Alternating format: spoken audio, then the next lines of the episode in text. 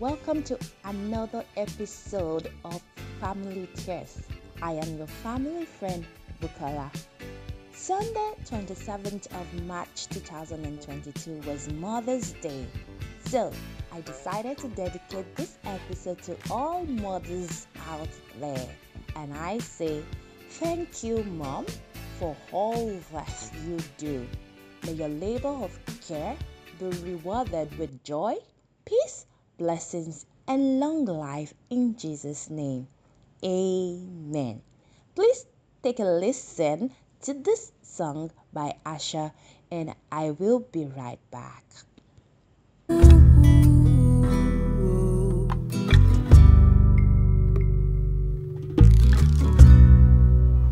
Beautiful is your name. Wonderful is what you are to me. It's you I see in my dreams every day, and I pray for you, Queen of my life. You are so beautiful, Mama. You're beautiful.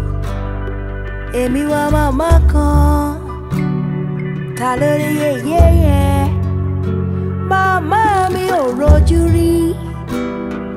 That is why I'm loving you. Nítorí ọmọ o o jìyà nílé ọkọ. Mama mi o roju ri. That is why I'm loving you. Oh, oh, la la.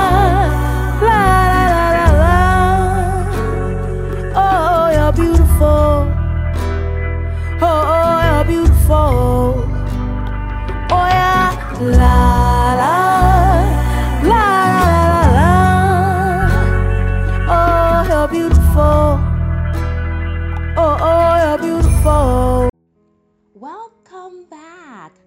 Being a mother humbles you. You just have to wear the cap of patience all the time. The mother's patience begins from the pregnancy stage to about thirty weeks when the child is born. It always felt like the baby was taking forever to be born, but the mother has to remain patient till the time and day set for the baby to arrive. Do you remember those days your toddlers made so much mess and you screamed, "Why did you do that?" And afterwards, you cleaned up the mess? Just recently, my three years old made a very funny mess.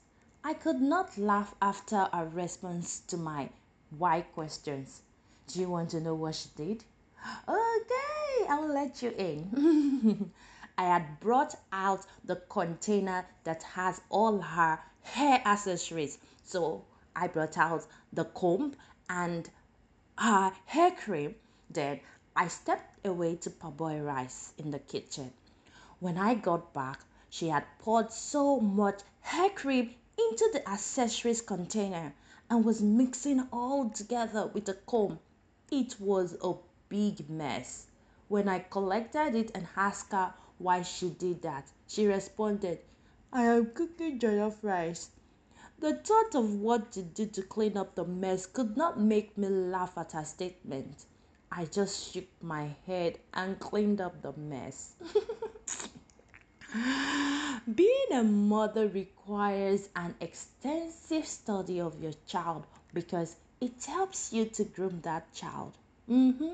You have to learn their emotions, likes, dislikes, and sometimes you have to figure out what you need to do or say to get your child away from doing something you do not want them to do.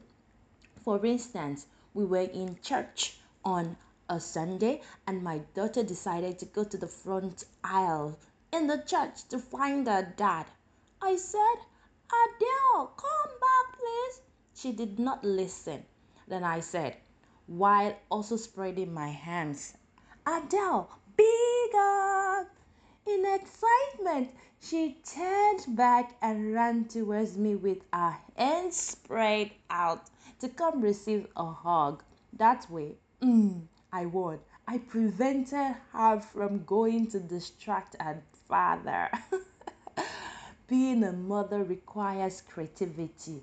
Have you ever composed a song just to get your child in the mood?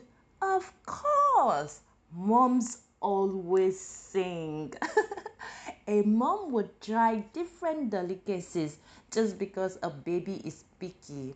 My very special mom who groomed me once came up with semo and milk as a special meal for my cousin when she was younger because she didn't want breast milk and she needed varieties to grow. Oh, I cannot forget that empathetic part of the mom.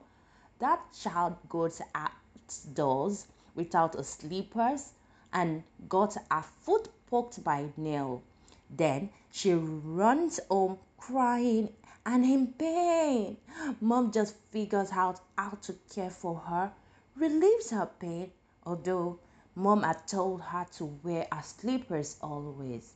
Oh, mama, acting mama, becoming mama.